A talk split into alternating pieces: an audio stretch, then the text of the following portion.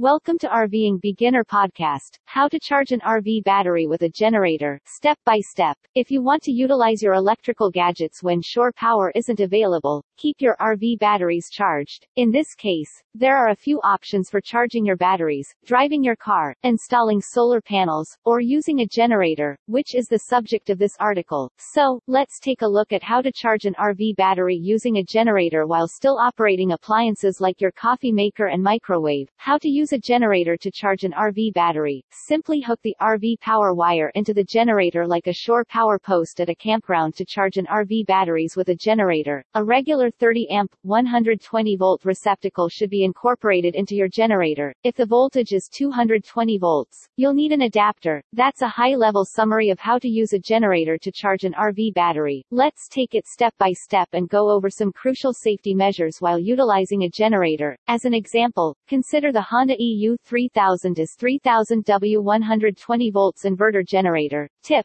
the Honda EU 3000 IS is one of the top 10 finest RV generators we suggest. Comparisons and in-depth evaluations of Honda, Champion, Onan, and other popular RV generators may be found in that guide. Honda EU 3000 IS 3000 W 120 volts inverter generator. Before we connect in our RV's power cable and start the generator, we need go through a few safety considerations. Important safety requirements. Use your generator only outdoors, at least 3 feet away from any open windows, vents, or doors. In the event of an emergency, know how to swiftly shut off your generator. Read the owner's handbook thoroughly to ensure that you understand all of the controls and receptacles, as well as all of the safety concerns applicable to your model. If you're using a portable generator, be sure it's on level ground. Examine any cables you want to connect to the generator.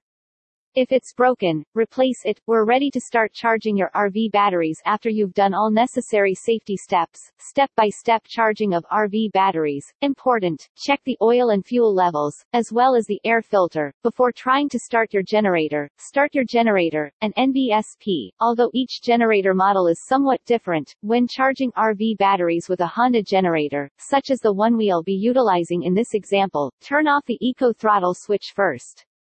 Then start the generator by turning on the fuel valve, closing the choke, and turning the key to the on position. Finally, reinsert the choke knob. Allow generator to warm up. An NBSP. Allow your generator to operate for a few minutes after starting it before attaching any electricity wires or appliances to it. Plug in the RV power cord, an NBSP, like a shore power post. Connect the RV power cord into the generators. Visit RVingbeginner.com to see more best ideas to help you live the dream of a life on the road.